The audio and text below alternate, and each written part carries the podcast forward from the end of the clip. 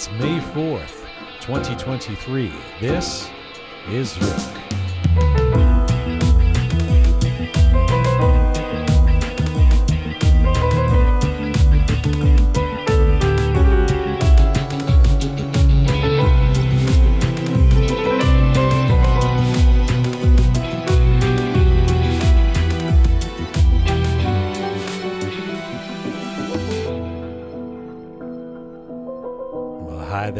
Welcome to episode 261 of Roqe I'm Jian Ghomeshi. Hello to you from Toronto. Hello to you from Canada. Salam Dustan Aziz.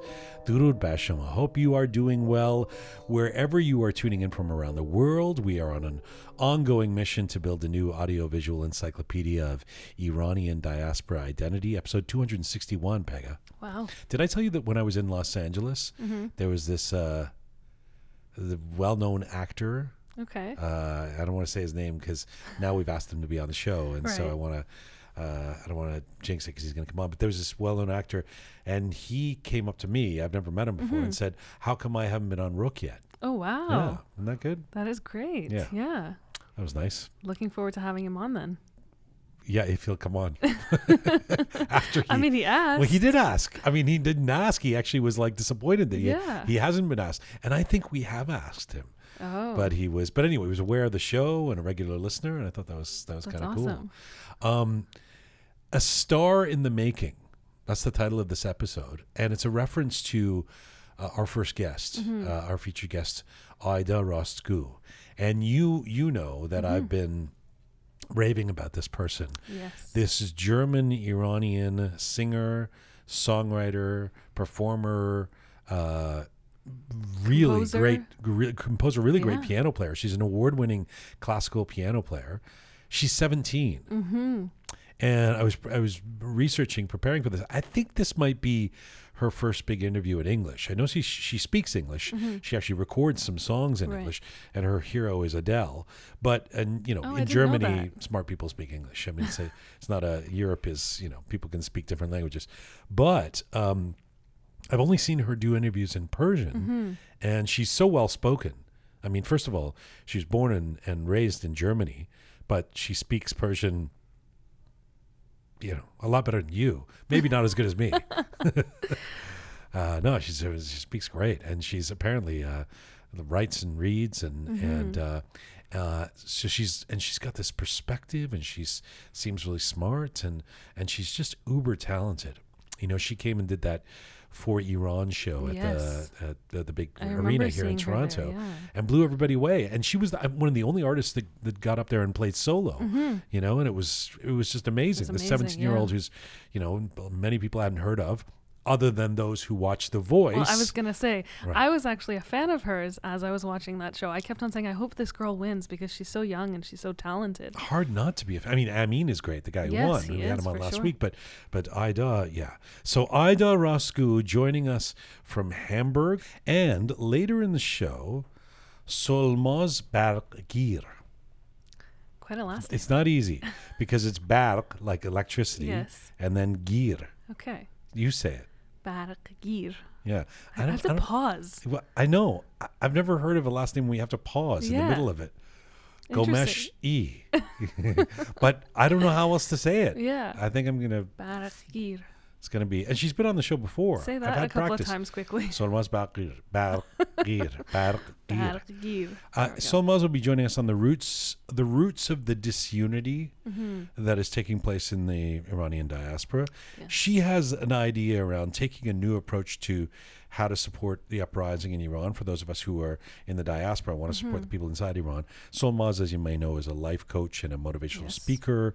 Does very well in social media. She's been on the show before. Mm-hmm. She says we are experiencing relationship barriers in our community. No surprise Yeah.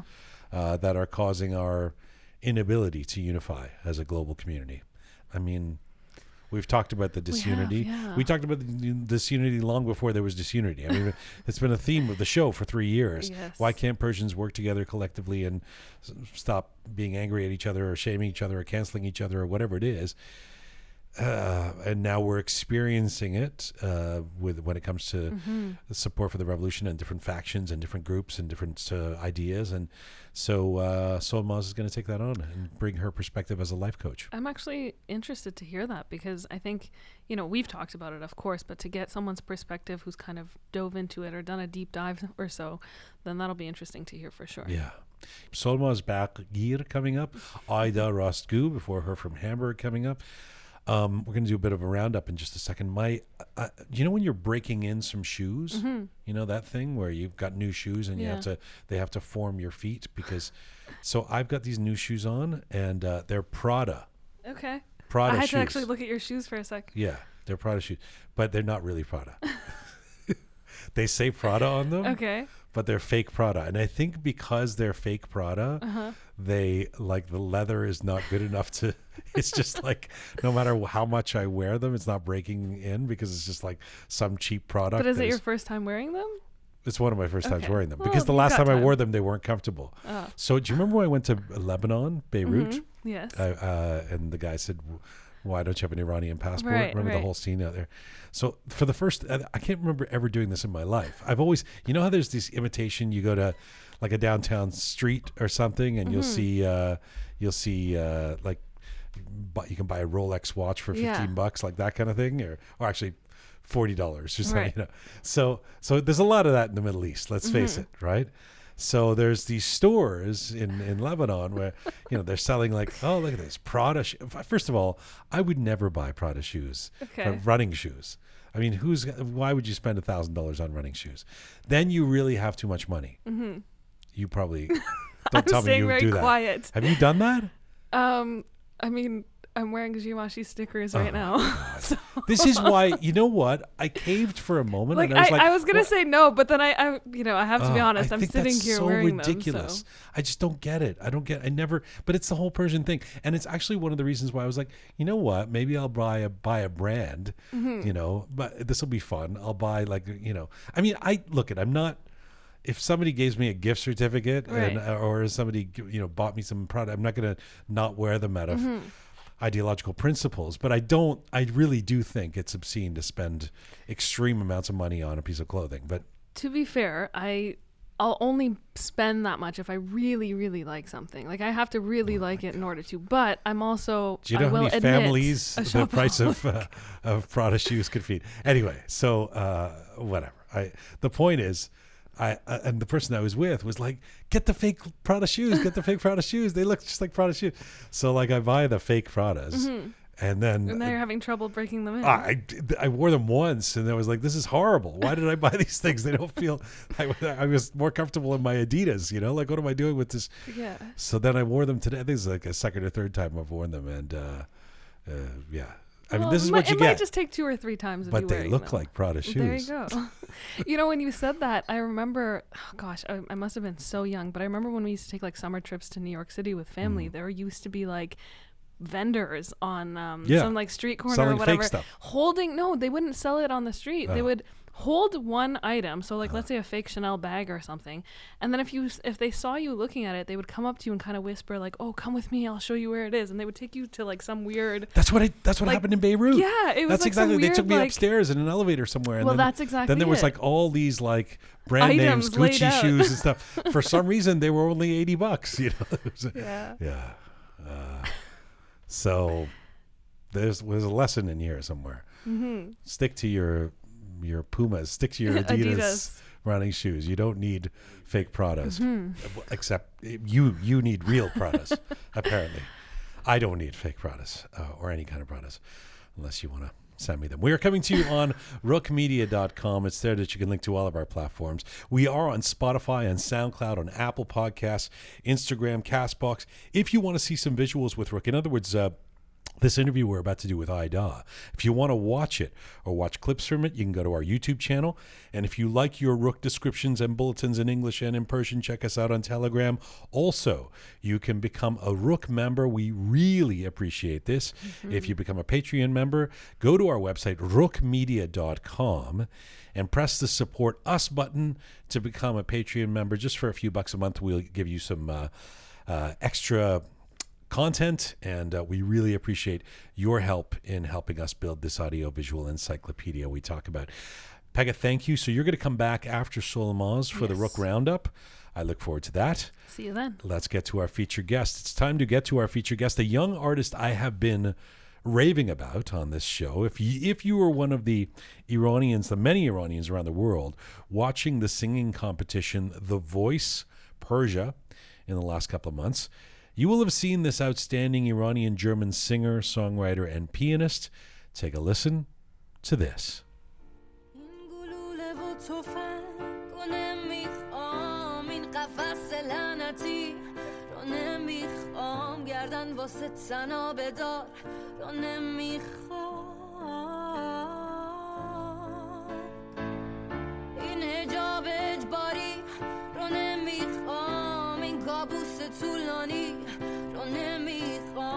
اعتراف زورکی رو نمیخوام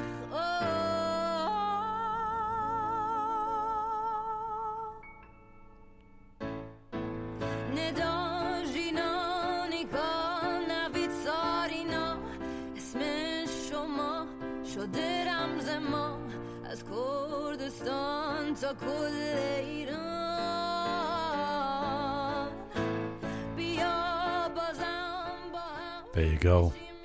A little taste of Nemikham, a song recorded, performed, and co written by my featured guest today, Ayda Rastgu, or Ayda Rostgu, I should say. And Nemikham translates roughly into I don't want it, I don't want to. And it's something of a protest song she wrote and recorded during the uprising uh, over the last seven months. Ayda was born and raised in Germany. She started playing the classical piano at the age of five or six. Then she took an interest in acting. She performed in the musical The Sound of Music across Germany. And despite still being in her teens, she has made a name for herself as a brilliant pop singer, an award winning classical piano player, an actor, and a composer. And of course, she was the runner up on The Voice. And right now, Ayda Rastgoo joins me from Hamburg, Germany today. Hello. Hey, dear Jian. Uh, thank you so much for having me. Well, you know, I've I, I don't even know if you do know. I don't know how much you might have listened to our show, but I, you know, I've been raving about you, right? That I just think you're, you so I'm a big fan. I'm a I'm a taraftar. Thank you so much. Me too. Your channel is so amazing. Thank you. You're, And I've listened to many of your interviews. I appreciate that. That means a lot to me. I mean, you are still only 17 years old. I hate to uh, put you in that category, but this has just been quite a year or two for you. How? Let's start with that. How are you feeling right now? Um, I'm feeling very great. Um, right now, I'm uh, written um, my high school diploma exams just last week, so I feel very relieved to have them behind me. And now a new chapter is opening for me very soon. So I will graduate and then I will study. And yeah, so that's a lot of changing this year for me.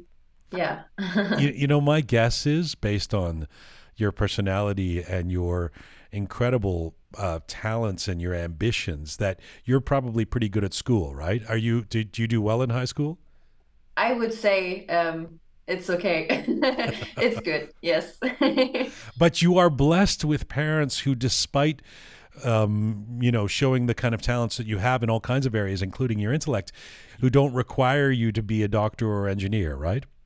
Absolutely not. Um, my oh, uh, my parents have always pushed me towards my interests, and now they also say that I have to study something um, which I'm interested in and follow my dreams and my desires. And they've never been this way that they force me to do a certain thing. So, yeah.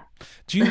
I mean, do you realize how big a deal that is? You know, there's two things in uh, at work here. One is that you, first of all, at a young age, and I'm talking about a few years ago, uh, despite uh, notwithstanding your age now, but you you knew what you wanted. You knew what your passion is, which is a huge step. There are people walking around in their 40s or 50s or 30s that don't have no idea what they want. Still, you know, you know. And second of all, to have that kind of parental support. I mean, you probably even personally know stories of of of kids who um, excel uh, maybe at sports or arts or something like that and and are repressed especially in the Iranian community are repressed from doing what they love because there's this Yeah. idea that first of all you have to be tahsil karde and you have to go and get the degree or whatever. Uh, it, it's a big advantage that you have you know? Yeah, I also really appreciated that I have such supporting parents uh, that motivate me to um, continue making music, and they have been always the biggest supporters in my life. Uh, but I think also uh, in the Persian culture, a lot has changed throughout the years. So uh, I have the feeling that parents get more tolerant year by year. But yeah, I'm very happy that my parents have always been this way. Yeah. when you say they motivate you i mean i'm i'm sure they're cheering you along. I, i'm they were probably there when you were recording the voice say and all of that but um, can they be critical as well? I mean who keeps you in check as as a singer and as an artist? Who who kind of says you know you could you could have probably sang that better or or go Yeah, back and play go back and record this again or something. Yeah, absolutely. Despite being my biggest supporters, they are always uh, my biggest critics as well. So um, they always uh, want me to be uh, show out the best of me.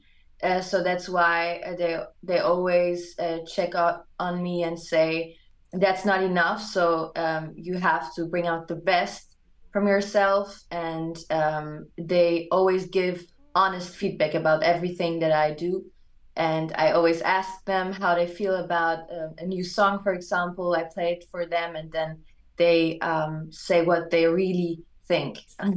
and how much of a with all your attention now and hundreds of thousands of views and all of that uh, how much of a diva have you become i mean do you uh, do you do you storm out of the kitchen when your mom says that wasn't a perfect note you hit or something no, no, I, I would not say that I'm a diva.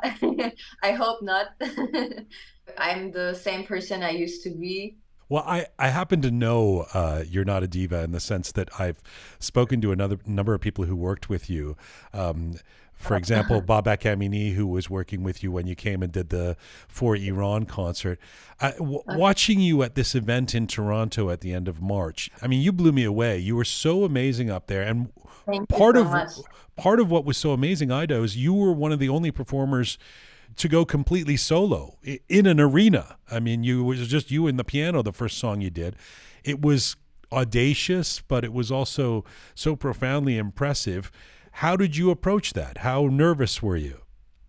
Thank you. I appreciate your uh, feedback. Um, so yeah, I was very nervous. It wasn't the first time I got to perform in front of 10 or 11,000 people. I'm not sure how many were there were exactly, but um, I've never performed in front uh, such a big audience and uh, in such a big arena. Um, I was very nervous also because I I got to share the stage with so many amazing and big musicians in the Persian industry, music industry. So um, it was a very exciting feeling, and I'm so thankful for this experience.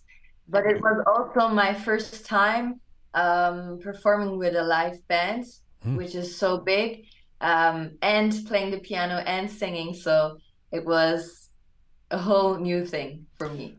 Was there something that you? I mean. Uh, do you, do you have any kind of ritual already that you do? Was there something you said to yourself, or something that somebody said to you before you went on stage to kind of bring you a level of comfort uh, to go out there and, and rock it the way you did? Thank you. So, um, usually before live performances or gigs, um, I warm up my voice and have these um, vocal warming uh, rituals um, one hour before the performance, and then I try to calm down and breathe in and out uh, a few times and drink tea, hot water, close my eyes. I try to concentrate on what I will do and not be distracted from the surrounding as uh, possible, uh, as far as it is possible. What was the experience uh, like for you backstage? You talked about the the the master musicians who were there, the famous icons. I mean, Ebi, Faramarz, Shahin Najafi. How was that for you? And was there anybody in particular that made an, a, a major impression on you? I would say everyone, each and every one of uh, the musicians that were there were, were so so nice and kind. And the one person that surprised me um, the most was probably Ebi because he's such a, an amazing icon. And before I didn't know how much of a kind person he is. And we had these rehearsals before the performance. On the second day we saw each other, he even knew my name by heart. And I was like, why does this famous musician know my name and can remember my name? So I was really surprised. Um, but everyone was so amazing. Um, yeah. And, and, by the way, you could be forgiven for being a, a, teenager growing up in the West. Like mm, there's many who are listening right now in Canada or the U.S. or whatever who wouldn't know Ebi's music. I mean, his he's not exactly, you know, uh, he's of a different generation, and the the hit songs might have happened before you were born. But you do know a lot of Persian music, don't you? And you probably did know yeah. a bunch of Ebi songs. Yeah, of course, of course, I know him and his music, and also um, so at home, um, I grew up with Persian music as well as I grew up uh, with uh, English music. So um, I know um, also the old Persian songs my pa- parents um, listened to, and I grew up with this music, I would say.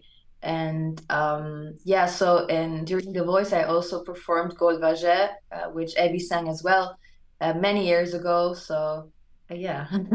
you you have an impressive amount of confidence. Anybody who's even listening to this right now or watching us can can see and feel that.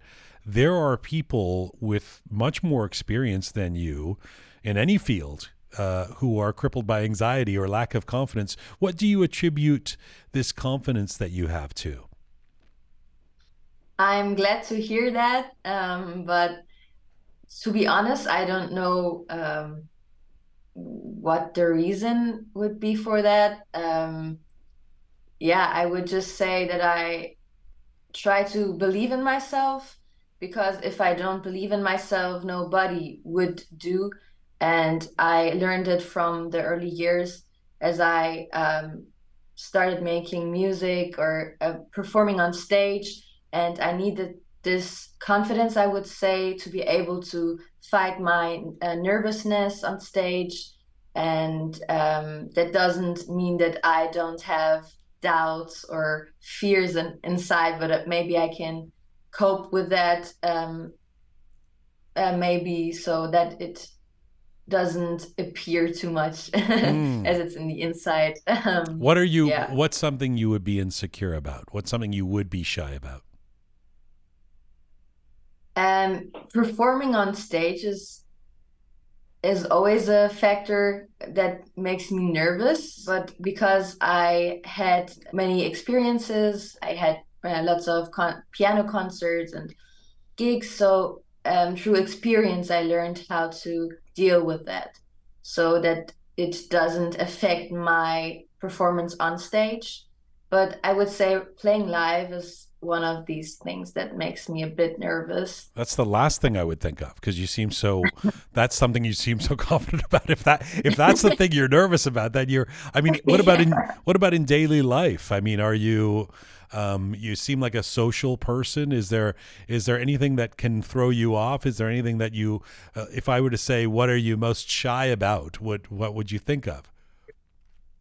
Um, opposing what maybe other people would think if I'm um, surrounded by lots of people and so I don't like to be the center of attention in a conversation. So I always like to listen to others than having the others talk about me too much. So I don't like to be the center of attention in a in a group conversation or something. That's going to be a tough one because it sounds like you're going to be the center of conversation for a long time, uh, based on the co- the career you're developing. I know that I know the story that you is that you started playing the piano and taking classes at at six years old.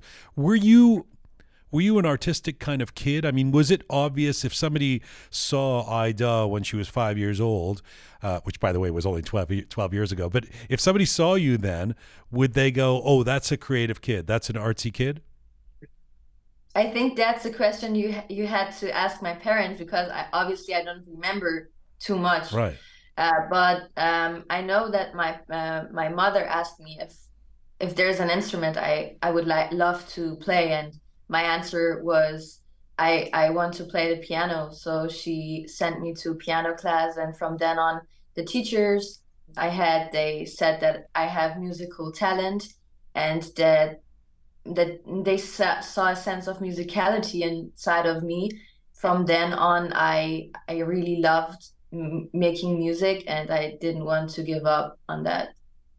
It's interesting to hear you say that you don't love to be the center of the conversation, but did you have dreams of being a star? I mean, uh, there's so many of us that, you know, when we're 10 years old standing in front of the mirror with the hairbrush pretending we're singing in front of a huge audience. Were you were you one of those people or or Yeah. you you are. You were.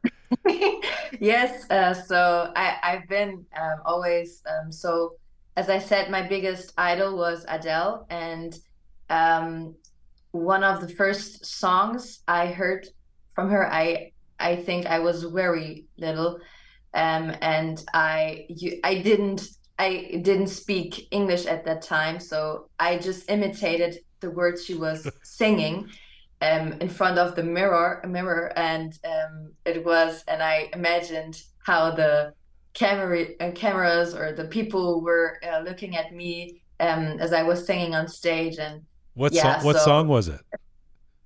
is someone like you? Ah.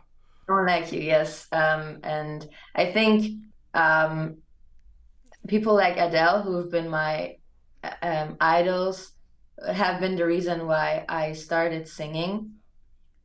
Um, and yeah, so there was always this dream of um, not being famous, um, but that I could um, touch people through through my music. Sure. So- yeah. What? Tell me about performing in the Sound of Music because it, this story comes up when whenever I've read about you or heard about you know that you performed in the Sound of Music and this amped up your passion for performing and for acting and for singing. Were you? Who were you in the Sound of Music? Were you one of the kids? Uh, yes, I was one of the kids called Bibi, I think. Yes. And what did you learn from doing that? So I was eight when I uh, acted in The Sound of Music. Uh, it was a big production, so it were um, six months of practice, and it was the first time uh, for me to act um, in such a professional uh, production, and um, I loved it. It was such a nice experience for me, um, and also I had to sing a few songs there, and it was all opera. And um, from then on it was the first time for me to sing um, on stage so uh, from then on i my passion for acting and um, and singing grew Did you do the Good Night, Good Night, Avisa, Avidas and Goodbye? Did that song? no um, it's it's years ago um, i i i don't remember all the songs i have to be honest but um, there was this one song i only know it in german All right.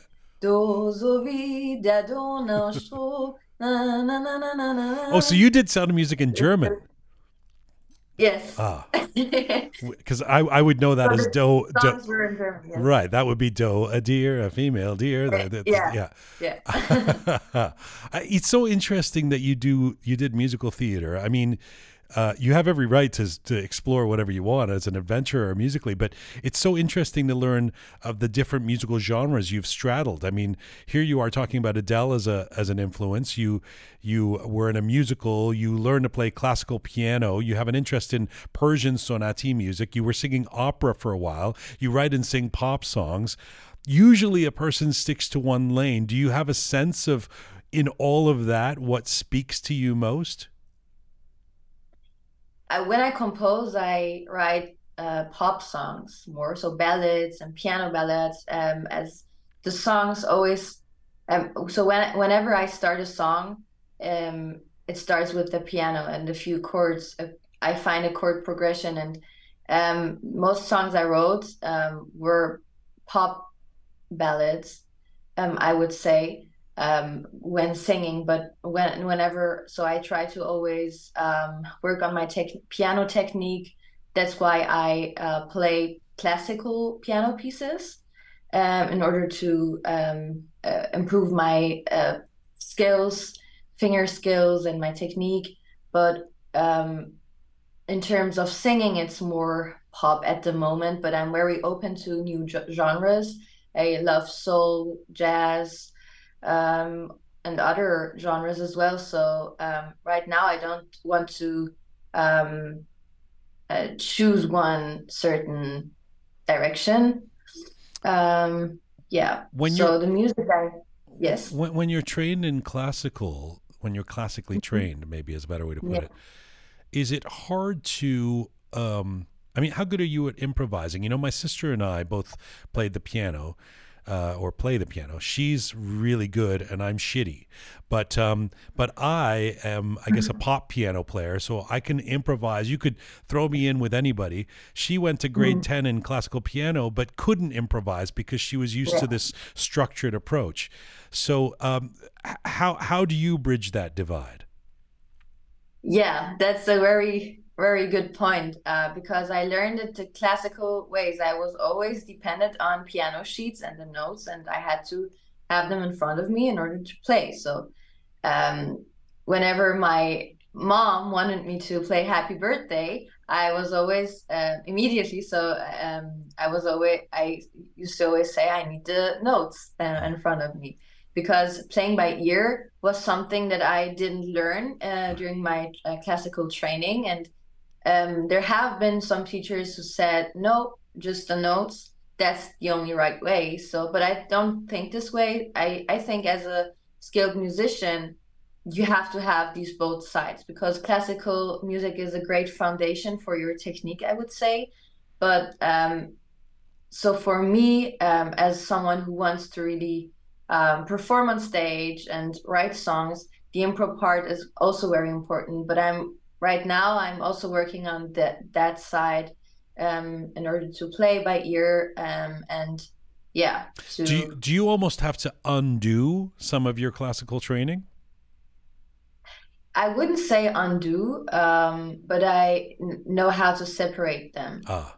I would say. In, Um, in other words, it comes from a different place in you. The the the classical Yeah. piano player and the the jazz or the improvisational player are two different versions of Ayda playing piano.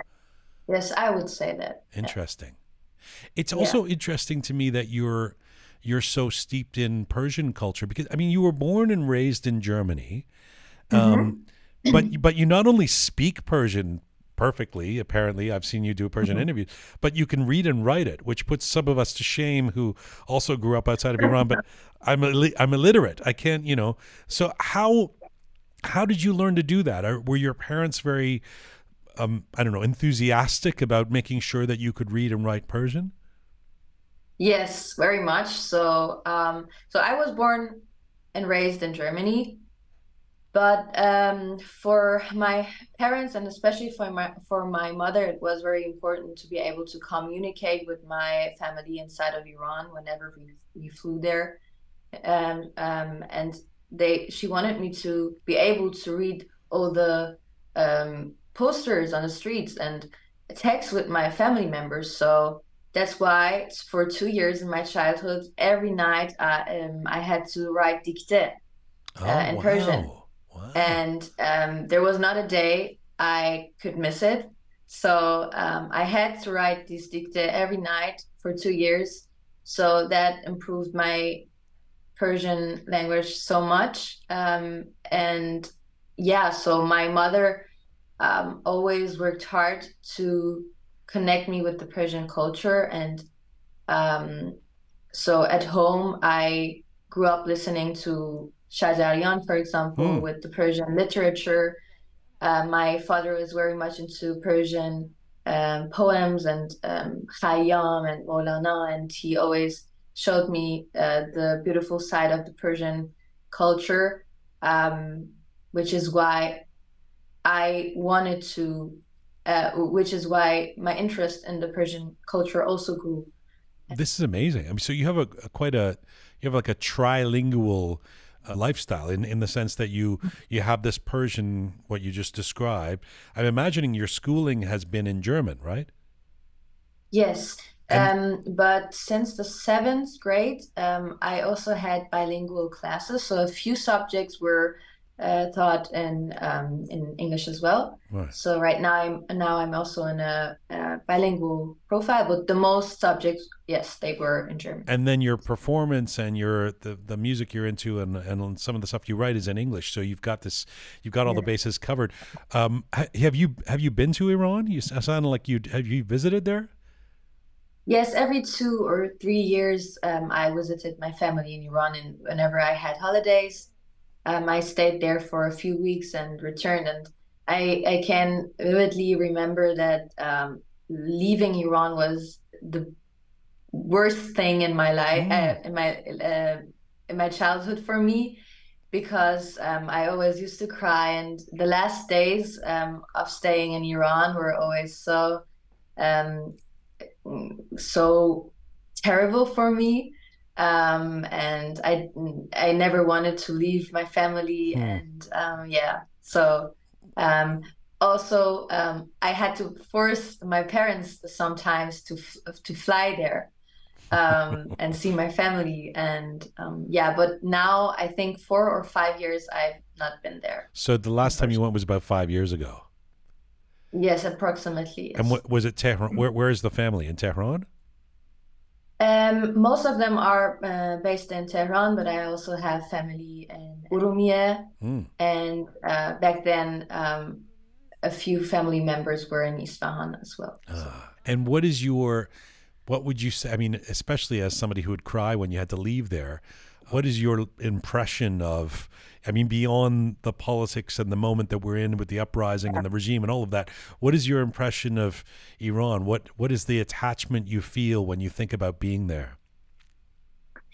I think that Iran is such a beautiful country, such which has so much diversity, uh, so beautiful landscapes, so many attractions. It has so much to offer to to tourists and to other people as well. So, um, it uh, for me, um, the fact that so the people have to live under such horrific conditions in such a beautiful country with so much potential is Mm. very make, making me re- really sad.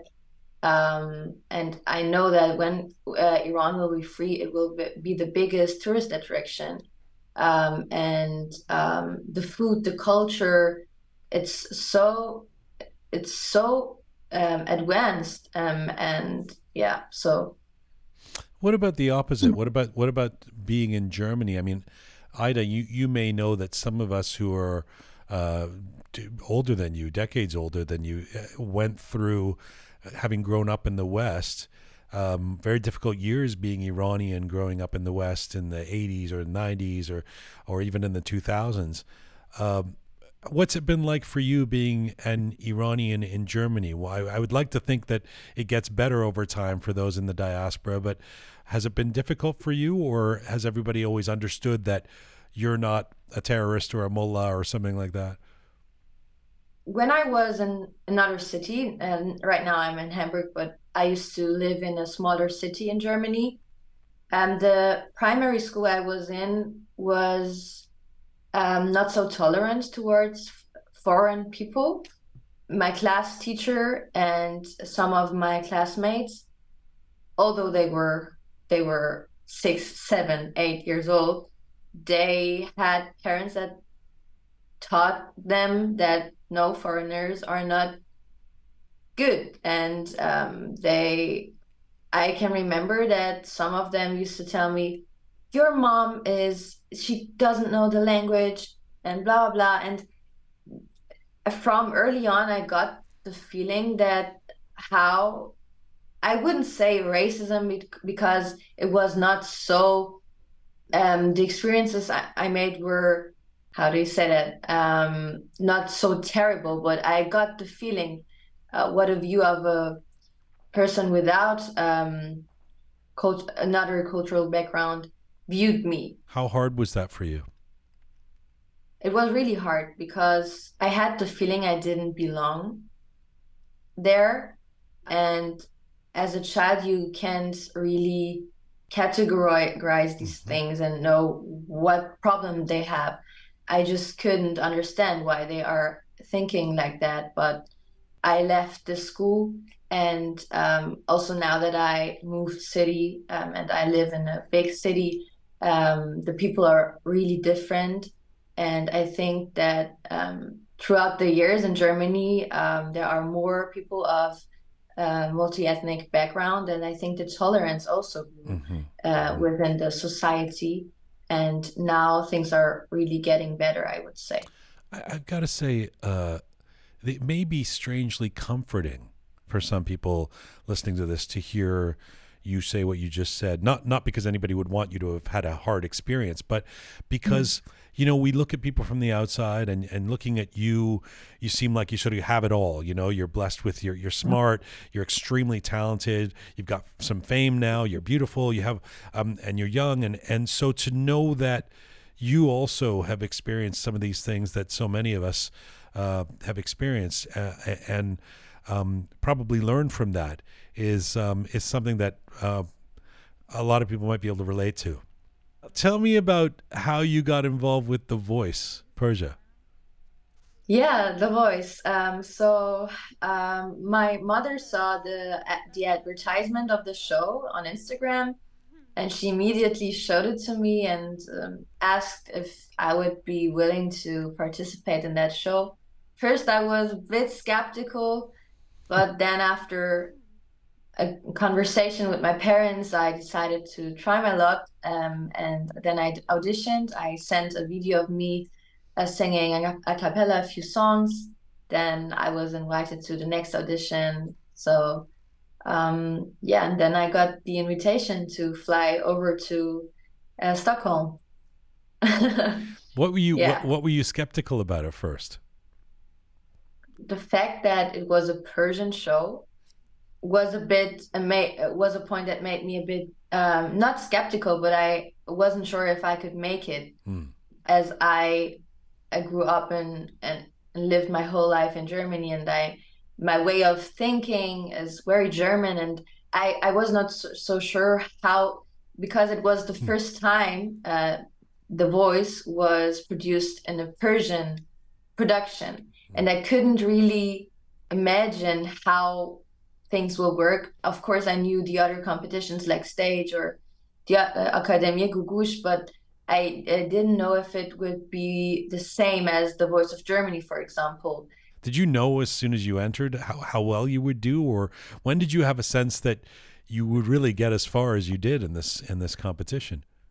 If you would tell me that I could make it to the finals, I wouldn't have believed you because it was just simply another thing that I I didn't went there with the attitude to win. I just wanted to bring out the best from me and um, perform well. Um, and it, the focus for me was not winning or, or being the first uh, the first one in that show and the fact that I could make it um, to the finals and next to so many amazing voices is very was very surprising for me and I um, still I don't believe that I so whenever I saw see these videos I think it's another person it's not me You know, a lot of people a lot of people wanted or even expected that you were going to win. I don't know. um, I think I'm very happy that I mean, one, he's great. I love his music and his genre, and I think I'm so happy that he won. And um, He's yeah, a, he, he's a lovely guy. You may know we had I mean on the show recently. uh, yeah. this I, I've listened to your interview. Yeah, and he, Yeah. he he he has it occurs to me an inverse story to you. He grew up in a family and in a community in Iran, as you know, Mashhad, that were not Yeah. supportive of his music. Um, Yeah. you you must have thought about about what your opportunities would have been like if you were in Iran, especially as a woman who would not be allowed Yeah. to record solo, perform in front of mixed crowds. Uh, do you do you hear from young women in Iran who are inspired not just by who you are and what you've done, but by the opportunities you've had because you grew up in Germany? Yes. Um, so I'm also very grateful to be raised here in in uh, Germany and to be able to grow um, and do the things I love. And the fact that my peers in Iran they have to hide themselves and their identity, their interests, and everything they love. They don't get arrested or imprisoned or something. Is um, I sometimes when I have to be honest with you, I feel ashamed that I have these privileges and I feel very, very bad. Of course, it's not my fault that I was born here, Mm. But um, the if I compare our lifestyles and the circumstances they face that I don't have to face here, um, it's making me sad. And I, um, I I know a few girls in Iran that I'm are making music, and um, I. Uh, they are such an inspiration because despite despite all the hardships, they um, they do what they love and they continue and they don't give up. Hundred percent. Every once in a while, somebody will play me something, and I'll go, "Oh, she's amazing." Where's and they say, "Yeah, she's in inside Iran." Inside yes. Iran. How did they even record that? And you know, it's it's it's yeah. it's quite uh, amazing. That song that we played at the top, Nemikham, uh, it, I mean, it has millions of views now on um, on Instagram and on on in social media. Tell me, tell me a bit about what that song means to you now, um, as as it's become this sort of bigger than life representation of not just your views, but you know, a, a common sense that a lot of folks have had.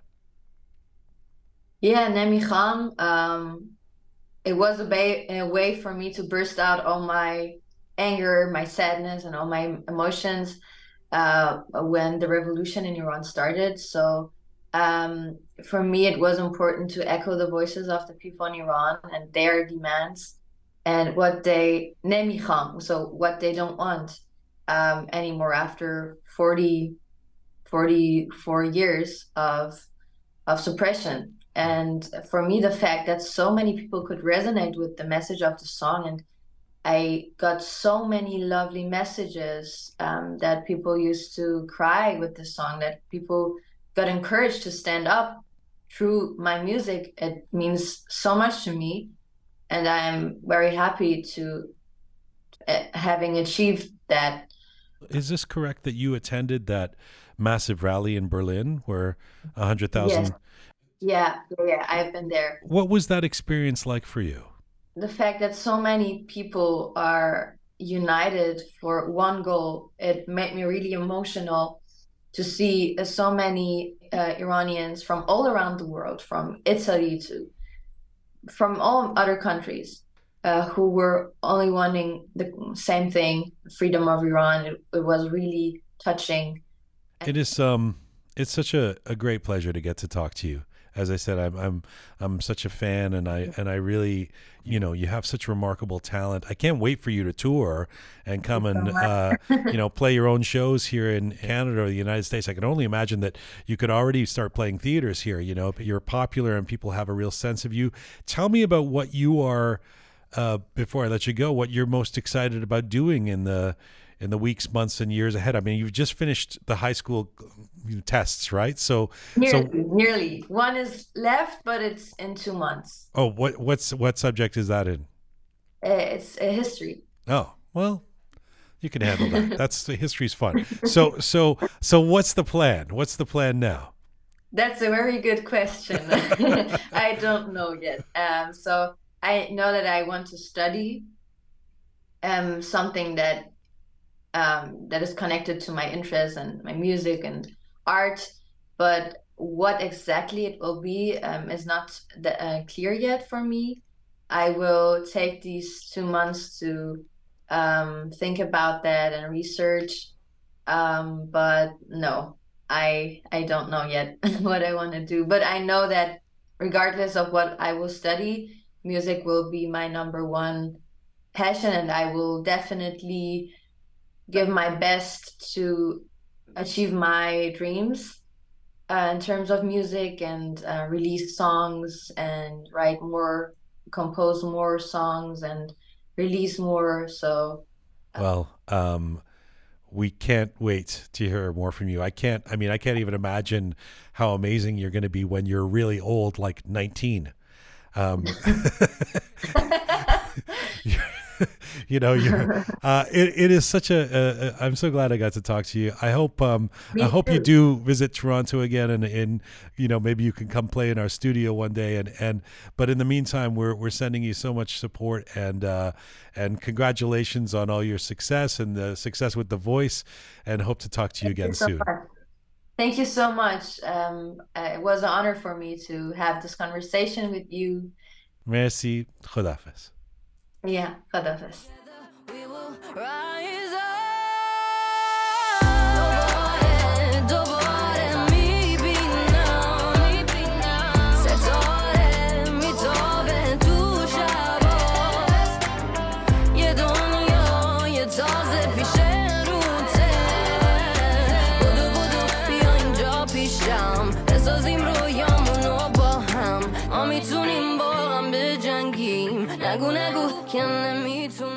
This is Roqe, episode 261.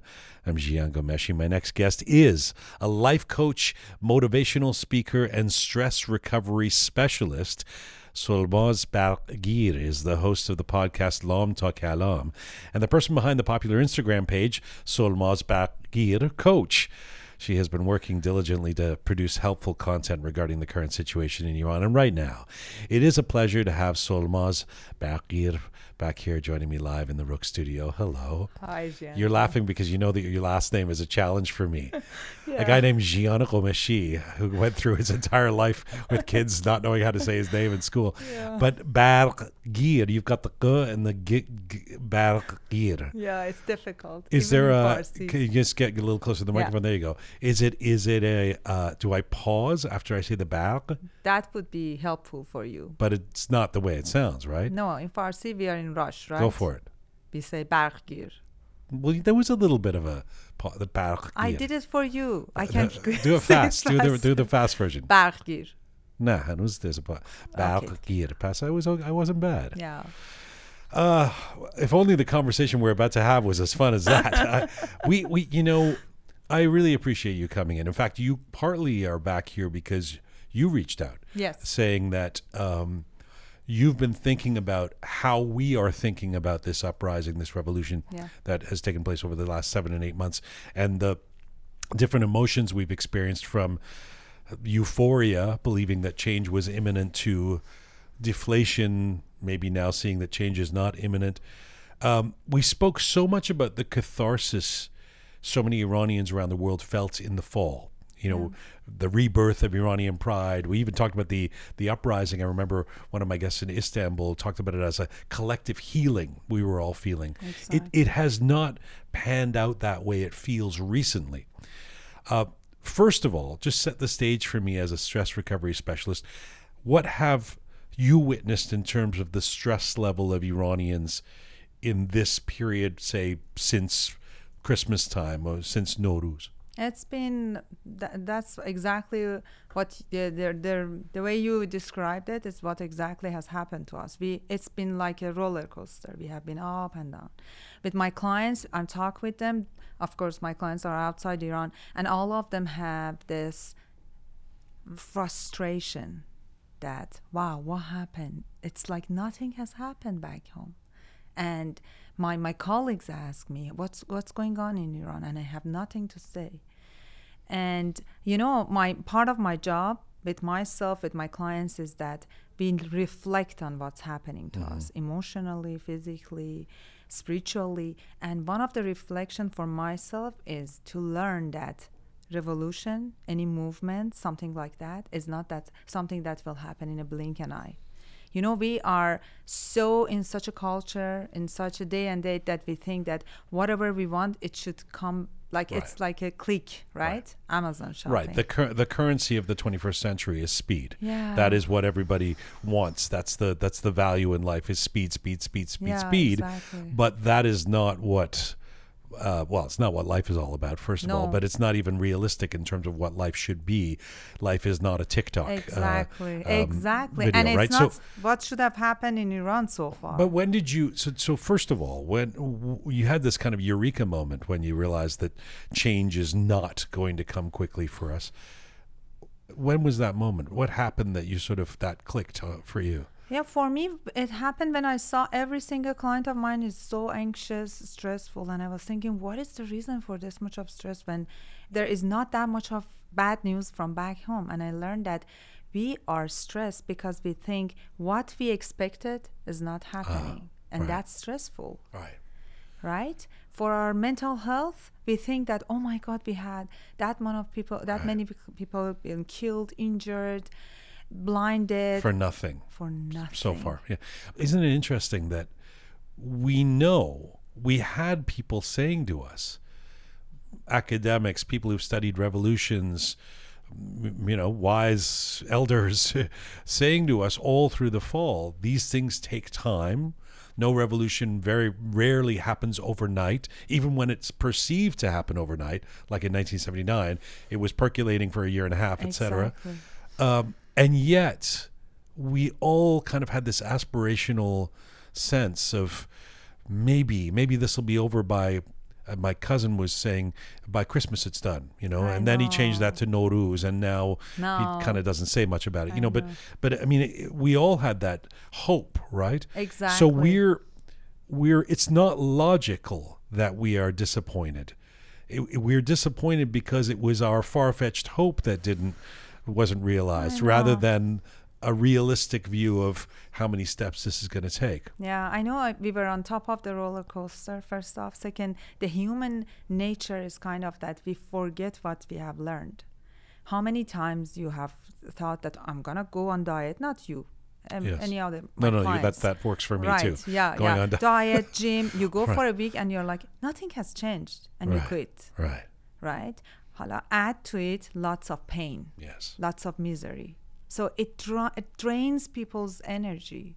But there's something else too, Yeah. and it's something that you that is the crux of what it comes down to for you in terms of what you want to say today, which is that it's not just that that, you know I don't know that that there hasn't been profound change in Iran in terms of the toppling of this current uh, government or regime.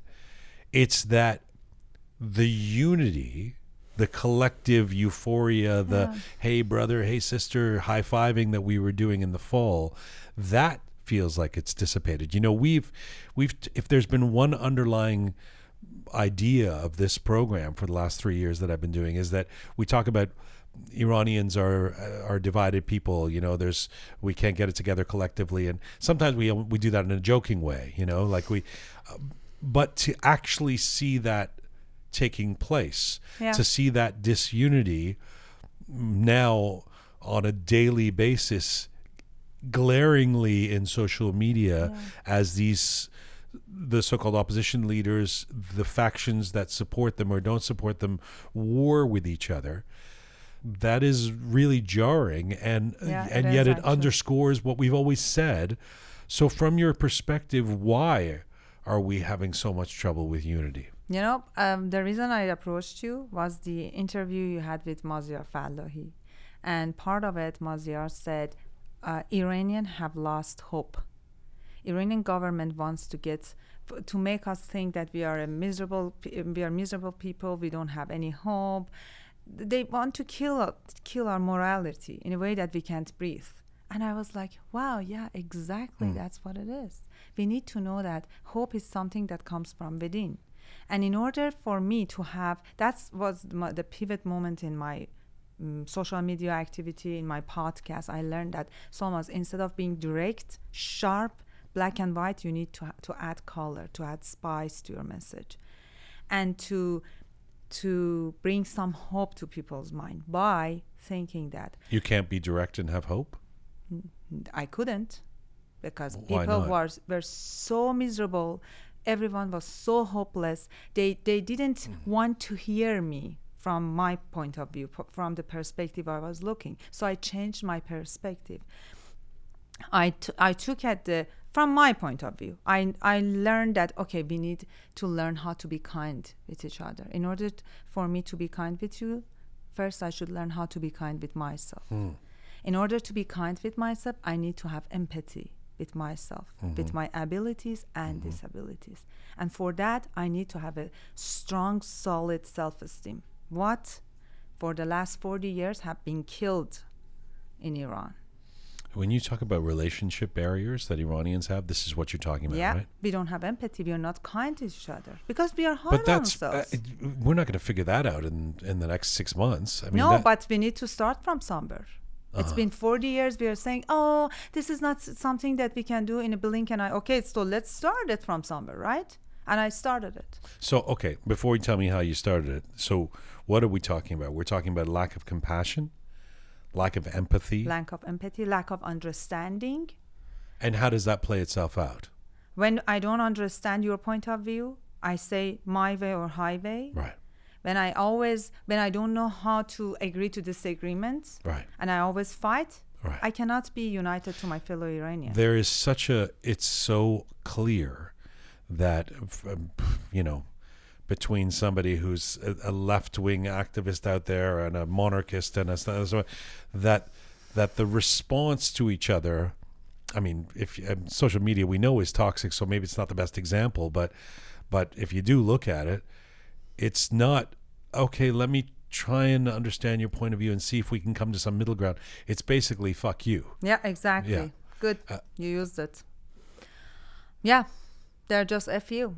It's my way or highway. Right. They were with me. They were the same with me. Many people attacked me. When I was active, they attacked me. Why are you so active? Oh, who are you? You're a coach. Shut up. Blah, blah, blah. When I started to pivot, they're like, oh, what happened to you? See? You're one of them.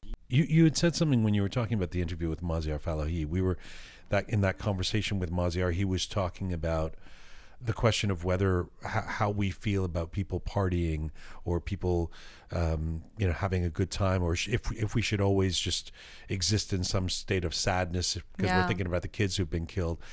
H- how does that enter this conversation around compassion and empathy? we don't know what's we are living in canada in toronto right we are sitting here i'm very safe i feel safe that i i go if i go out something happens cops are there they will protect me right i have no right to judge people who are in iran and from my point of view they're partying i'm not saying they're doing right or wrong but this judgment means that I have no empathy to the situation they're living in, mm.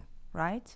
So when I take that part out, I can see through the direction of their thoughts. They're in misery. Many people in Iran, they don't have good life. But the, but the empathy piece, I mean the the the disunity, it does it doesn't always exist between the people in the diaspora and the people inside Iran. It's the people with each other in the Yeah, diaspora. exactly. So what if the person is partying in Richmond Hill? You know, and no, I mean really, if and you don't and you're and you're someone who doesn't uh, you know like that or something. I mean, how uh, you know how does the compassion piece come in there? Yeah, the compassion comes that if I can, if I think that person is not doing something right, it's from their point of view, it's from their upbringing, it's how they, they live their lives. If I can do something, I will focus on myself. I will put, I always say, bring the Zarabin back on yourself and look at yourself, see what's going on with you. Why are you so hard on that person? Because you're not kind to yourself too. And if I'm harsh on him and say, "Oh, Jian, see, you're doing this and that," how come? Will it be enrolling for you? Hmm. Will you listen to me? Never. No one, no one can be harsh on other people. I had a friend who was always telling other friends, "Why don't you come to the protest on Sundays? You're not good at Iranian, blah blah blah," and they would not come the next week too. And she was, be, she would be more frustrated. Right. And I was like, "This doesn't work." Well, it's funny how far we've traveled in just a few months. I mean, speaking the roller coaster analogy, you know, there was a moment in October or November when if somebody didn't say something, if somebody wasn't at the rally, uh, we, they were suspect. I mean, we are just like, what, what's what's up with? What's is this this? person working for the regime? Why are they not? And now, I mean, I've had some feedback for on this program. دیگه بسه با این انقلاب. Why are you still talking about the situation in Iran? It's you know enough already. I mean, it's almost like we've completely gone the other direction from where we were just at Not four or all five of months us. ago. No, no, Not no, of all course of not us. all. And there's still some demonstrations taking place, and there's people Yeah. on hunger strikes. I'm not, but I'm, but, but it's certainly a different social expectation now. Yeah, yeah. You So, know, and yeah, I'm John- guessing you could not say to anybody right now, "Why are you partying?" Uh, in, in in the Iranian diaspora anywhere, they, they they'd say, "Well, I you think know, from day one we shouldn't have told anyone why are you partying because the person whose belief is not to be there for uh, their fellow Iranian back home, being there, being present in protest means nothing. No, but I disagree with that. Actually, uh, I, I'm going to put myself out there on that because I, because I think it it wasn't or it isn't helpful in the moment when people are being executed. Yeah. It feels disrespectful f- for let's have a gala and eat you know fancy foods. Oh, and- and that's that's yes for sure. I was talking about what they're doing at their homes. Yeah, yeah, absolutely. Yeah, that- that- sure. That's the part where I was, I No, was no, sort no, of like, okay. Yeah, you're right. Uh, although I never dis- I never, never was totally on board with the, you know, I, I think we can play concerts and be and turn them into efforts to support the people in Iran, and all that. But but the the sort of, you know. Um, uh, celebration, celebratory uh, material uh, excesses. Yeah, there's, a, was- there's a time and place, totally against and not it. when people are being killed. Yeah. But yeah, I mean, it, it's that part was like someone is in funeral is da- and is dancing.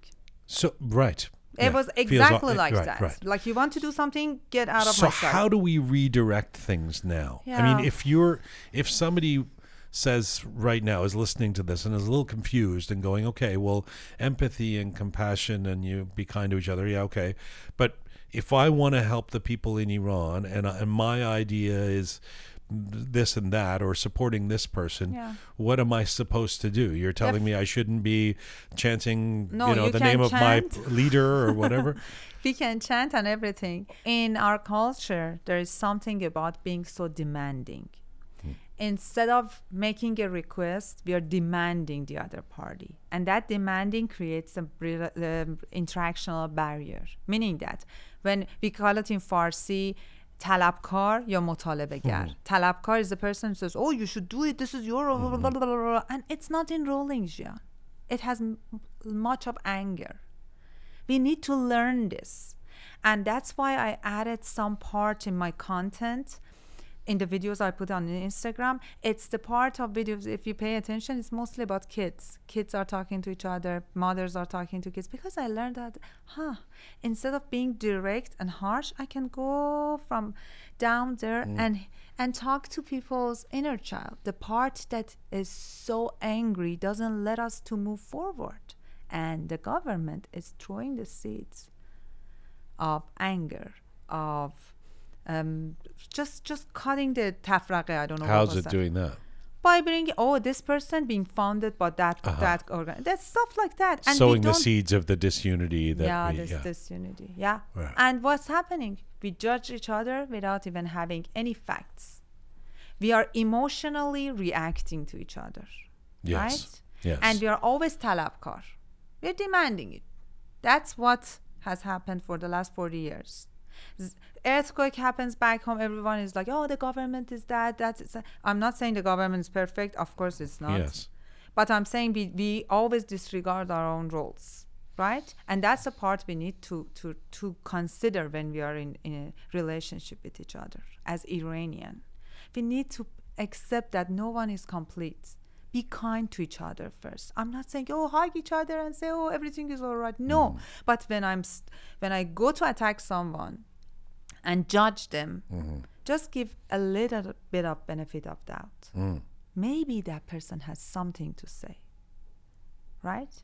So what if somebody has a really, really different point of view of what should we we should do than you do? Like, what if somebody I don't even know what you, your exact point of view is, but but if you if you don't support bombing Iran, what if somebody says the answer is to bomb Iran? Uh, yeah last time we talked about it too i have learned to think where am i investing my energy at the moment Mm-hmm. with people like you're talking about bombing iran i'm like thinking does jian has bombs no who cares what jian thinks sorry as an example. so let's disregard Yes, come on okay thank you. Yeah. No, well, Oh, no, I feel yeah, uh, bad. no, yes, say I'm the person saying. Go ahead. Yeah, yeah play yeah it out. say yeah. I don't know. I'm saying bomb Or- Iran and you disagree. Yeah. What, and, wh- and I'm how do you thinking that approach that? Instead of instead of engaging with someone whose thoughts or words would do nothing and make more tension there, right? Don't engage with them. No, don't engage. Avoid them. Not to avoid. Agree to disagreement and move on. Uh-huh. Right?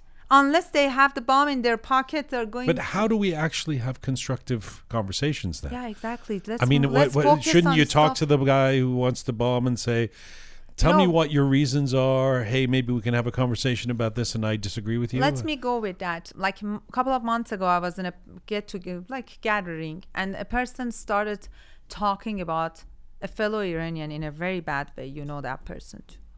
And she was going on and on and on. Yeah, this person, egomaniac, this and that, is doing nothing, using this revolution to uh, to get influencers and everything. And I just asked, do you think that person has done one good thing?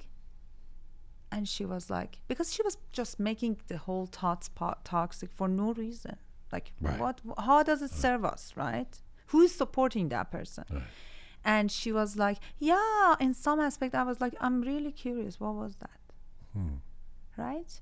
And we ended up to talk about something that was constructive. We agreed to our disagreements mm-hmm. and we moved on. I could not convince her that she's talking like toxic Yeah. about someone who we, is not present to defend themselves. Right. and this is our dominant culture. Yes. If that person was in that room she would not open her mouth Yes. right and i could not directly and harshly tell her shut your mouth this is not right we don't talk about each other Yeah. when I someone mean, is it's, it's, contributing it's the Iranian version of the it's the cancel culture. You Yeah. know, like, uh, but I mean, it's so clear to me as you're talking about this that the roots of it are anger.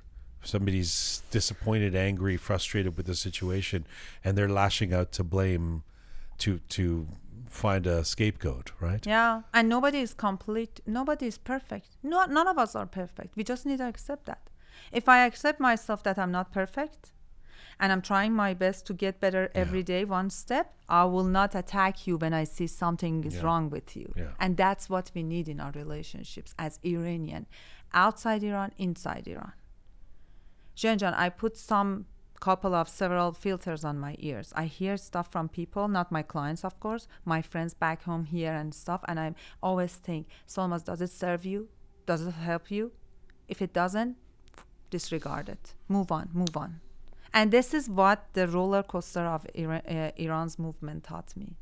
Because I aged, honest to God. During that six uh, months, I aged 10 years. I have never felt like that, Jian. Never. And I learned that I should reflect, get the lessons, move on. And I'm teaching my clients your stress, find the root of your stress. Don't fight with it.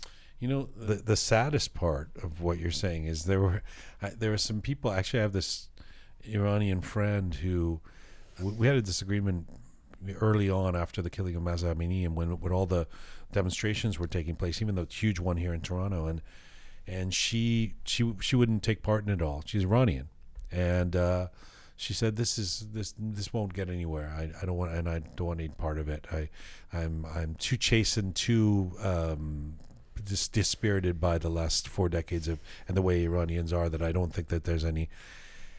And I, you know, six months, seven months later, I mean, I think that was a healthier position to take.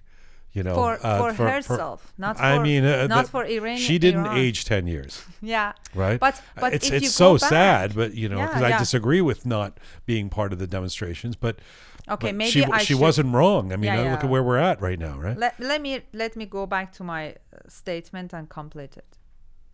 If I go back to September, knowing that I will age 10 years, I still will do every Yeah. single thing I did. Yeah. You know why? Because thinking that nothing will major will happen right now, so I'm not going to be part of it, it's like thinking that oh, this ice cream will melt, so I'm not going to have it. yes, yes. So no.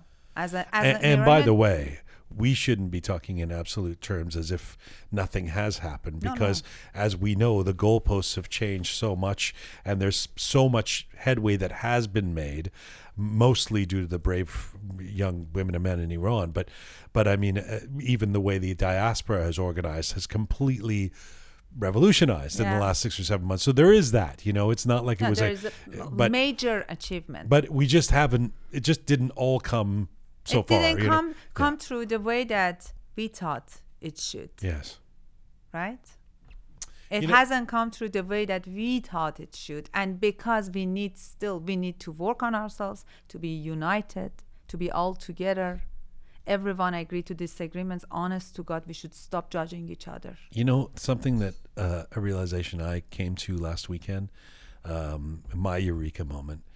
Uh, I was going to save it for, for an essay that I'm going to do, but I'll say I'll, I'll tell it to you right now. Thank you, Amanda. At the end of the uh, hopefully, hopefully, uh, well, uh, my realizing my eureka moment was because I was I was marinating on this idea of how there's so much disagreement amongst the different factions, let's call it, different opposition leaders and their, you know, and how that's been deflating to see, you know, that this, this, the, um, the accusations of, you know, you're a communist and you're a muj- mujahid and you're a wannabe king and all of this kind of stuff, right? And, and then I was thinking, my, my moment over the last weekend was, well, you know what? maybe this is meant to be. I mean, this is part of the process. It's not fun and it is frustrating, but it is something our community needs to go through. And. And maybe it's not a bad thing that we're going through it now.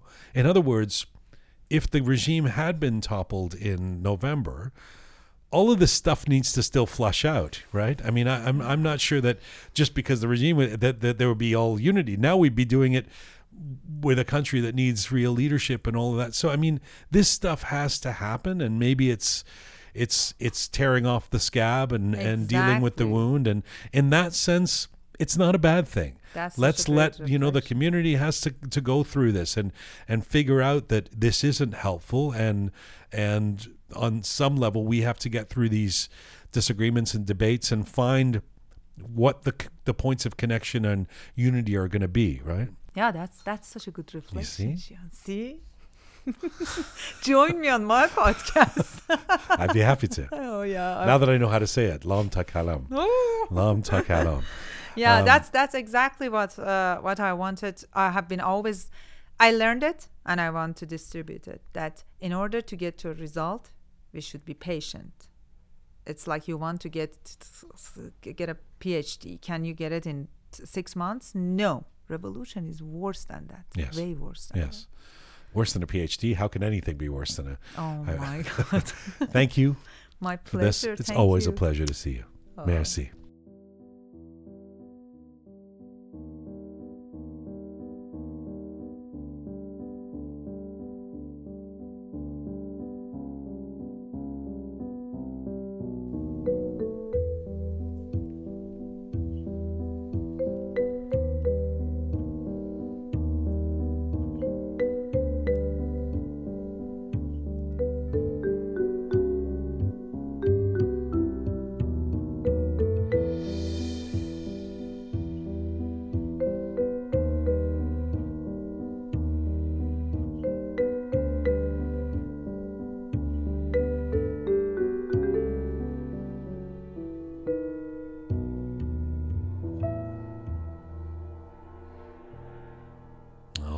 right. Solmaz has left the studio.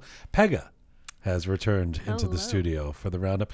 You know, those conversations, I really appreciate what Solmaz is trying to do in terms of addressing uh, what our next steps are and the roots of our uh, dysfunctionality, which are not going to be solved anytime soon, but Yes. but deserve a hearing. You know, in terms of how we can um, put this community on the on the same page. But there, it's such a tough conversation to have, and yet a necessary one. Absolutely. How do and we? one we've talked about so many times. so many times it feels like we yeah we do, we kind of go in circles, but at the same time I I agree with pretty much everything she said. Is are you okay there?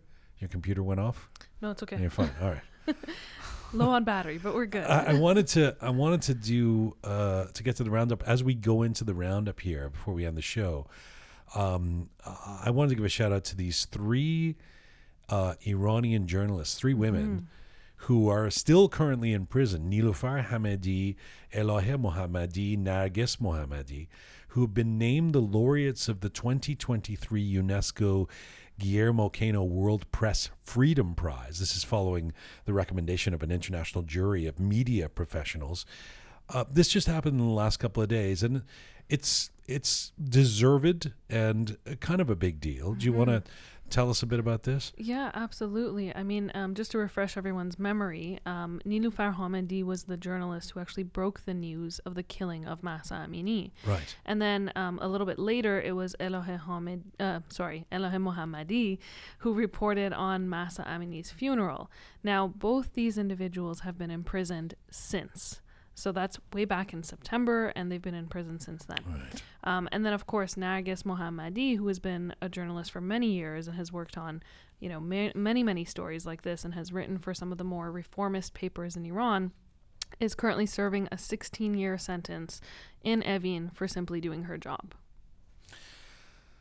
Yeah, I mean, this kind of recognition, I, you, we, you'd hope for a lot more Mm-hmm. for these three than just uh, winning prizes from outside of Iran in terms of um, their bravery, um, the importance of the work they've done up until now, and the work they uh, they continue to do. Mm-hmm. Is writing in prison, right? Yeah, that's Uh, exactly what I was going to mention. Is that um, while she's been serving this this 16 year sentence, Narges has actually been taking that time to interview other female prisoners and to write their stories.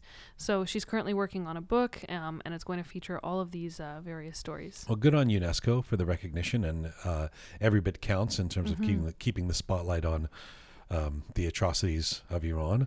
What else you got for the roundup? Well, speaking of atrocities, um, I was going to mention the meeting between Raisi and Assad recently. Um, So this was um, a very significant meeting, considering there had been um, no. Isn't that a ball of fun? Those Yeah. two together. it's Yes. like a, a, a day at the amusement park. yeah, Well, the the headline has been um, the meeting of the two butchers is what they're being referred to as um, on Persian Twitter. on. Persian and- Twitter. I was going to say, where's the headline? You've Yeah. seen that? That makes sense on yeah, Twitter. on Persian Twitter. So um, I wanted to actually talk about this because it's quite significant. This is the first time an Iranian president um, has visited with Assad um, in Syria since the civil war bro- broke out uh, back in 2011. And In um, Syria. in Syria, yes, exactly. And this is even more important because um, the Islamic Republic has, you know, mentioned numerous times that they want to play uh, a key role in in rebuilding Syria, I guess. And so this just solidifies that. Um, and then, of course, we have the entire dynamic of Saudi Arabia and this new brotherhood, if you will, with Right. the Islamic Republic. Right. Um, and of course, Saudi Arabia and their kind of um, behind the scenes uh, relationship with Assad as well, and trying to normalize that relationship Right. within the rest of the Western world. So very, very significant. It's pretty meeting. naked to see this, right? This is a this is the Iranian government, the, the, the regime, if you will, Mm-hmm. on a campaign of consolidation and cooperation and Mm-hmm. coordination with all of the dubious countries around Yes. Iran, right? One by one, reaching out. To, I mean, there's Saudi Arabia romance, as you say, and Mm-hmm. Syria, and um, and and very overtly so. You know, this these these meetings are not happening behind closed doors, oh, right? Very much out in the All open. right. And again, I think it's also reiterating this kind of united front that they're trying to present against Israel. We've heard that from Uh, Assad, right. we've heard that from the Islamic Republic. right. So also solidifying that. Not just that, but uh, there was some news breaking today about um, a coordinated effort to militarily threaten Israel with the, all these countries together. The same thing as you're saying. I Mm-hmm. Mean, it's nothing new, and you know, but it, it, it is new in how overt this all Yes. is. Yeah. Yes. Um, what else you got? Um, on Saturday, there was a rally in the UK. Um, thousands of Iranians showed Mhm. up, and this was in support of Vahid Beheshti and his um, his campaign to have the IRGC listed as a terrorist organization by the UK. Um, Vahid, I mean- of course, was if you sorry to interrupt. Vahid was on our show about a month ago. He is the UK, uh, also a journalist, actually, an activist who uh, has been on a hunger strike outside of the UK Foreign Office Um, when we had him on the show last month, it was for 43 days Yeah. to try and pressure the UK government into putting the IRGC, as you say, on the on the terrorist list. It's it's now 70 days or I, something. I think right? so. Yeah, seventy or seventy-one days, something like that. And um, you know, you're really starting to see his health deteriorate. Um, you know, the, these images of him, he just looks so frail. But what I wanted to mention is it was such a nice. Um, outpouring of support again, and it had been some time since we had seen that, so it was really wonderful to see thousands of people show up and to support this cause. Um, and not only did we see this in London, but we actually saw rallies um, in so many other places. I know there was a couple here in Toronto, Montreal, Vancouver, um, Berlin, Paris, Milan, just to name a few. And again, same thing to see that support and to see people come out and echo that sentiment. It was yeah, wonderful. Really good to see. There, I hate to say it, but there was also I saw some videos of people arguing against each other or people, force like people uh, protesting against Mm-hmm. some of the protesters. You know, different camps. Uh, so back to that disunity piece. Yes. And you've got a viral video to talk I about, do, right? I do. I do. Actually, on that same note, um, there's um, there's a video that's that's really making the rounds, I guess, and it's by a gentleman. I think his name is Arash, and his Instagram is Oso Arash, if I'm not mistaken. But I thought it was so well done. It's just kind of this um, short one man skit, and um, the video is uh, it shows kind of three characters: one representing uh, the Islamic Republic, one representing kind of supporters of um, Reza Pahlavi, and then one supporting um, Mohammed Esmaeilion. And it just shows the back and forth Yeah. between these individuals. And ultimately, the point of this little skit is to show the only person benefiting here is the Islamic Republic. Yeah. And I just thought it was done in such a comedic manner, but it was, you know, it really drives that point home that Yeah. This is not helpful to our cause in any way, shape, or form. It's it's quite profound. I mean, and and so that video's gone viral. it has, yeah. I mean, It's pretty. It's funny. It I mean, it's funny as well. It yeah. is. The guy. Yeah. I mean, the uh, they, they're bickering at each other, and it's Exactly. um, it's funny sad because It- it- it is funny it, it sad. rings quite true for Yeah. what we're experiencing. All right, let's end the show talking about uh, one of our favorite places, Sydney, Australia, which happens to be.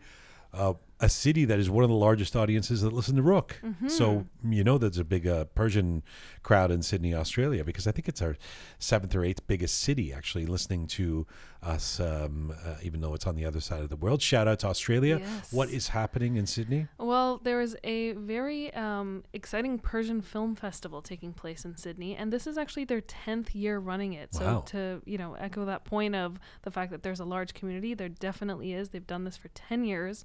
Um, the film festival has been running since April 26th, and it runs through through until May 7th.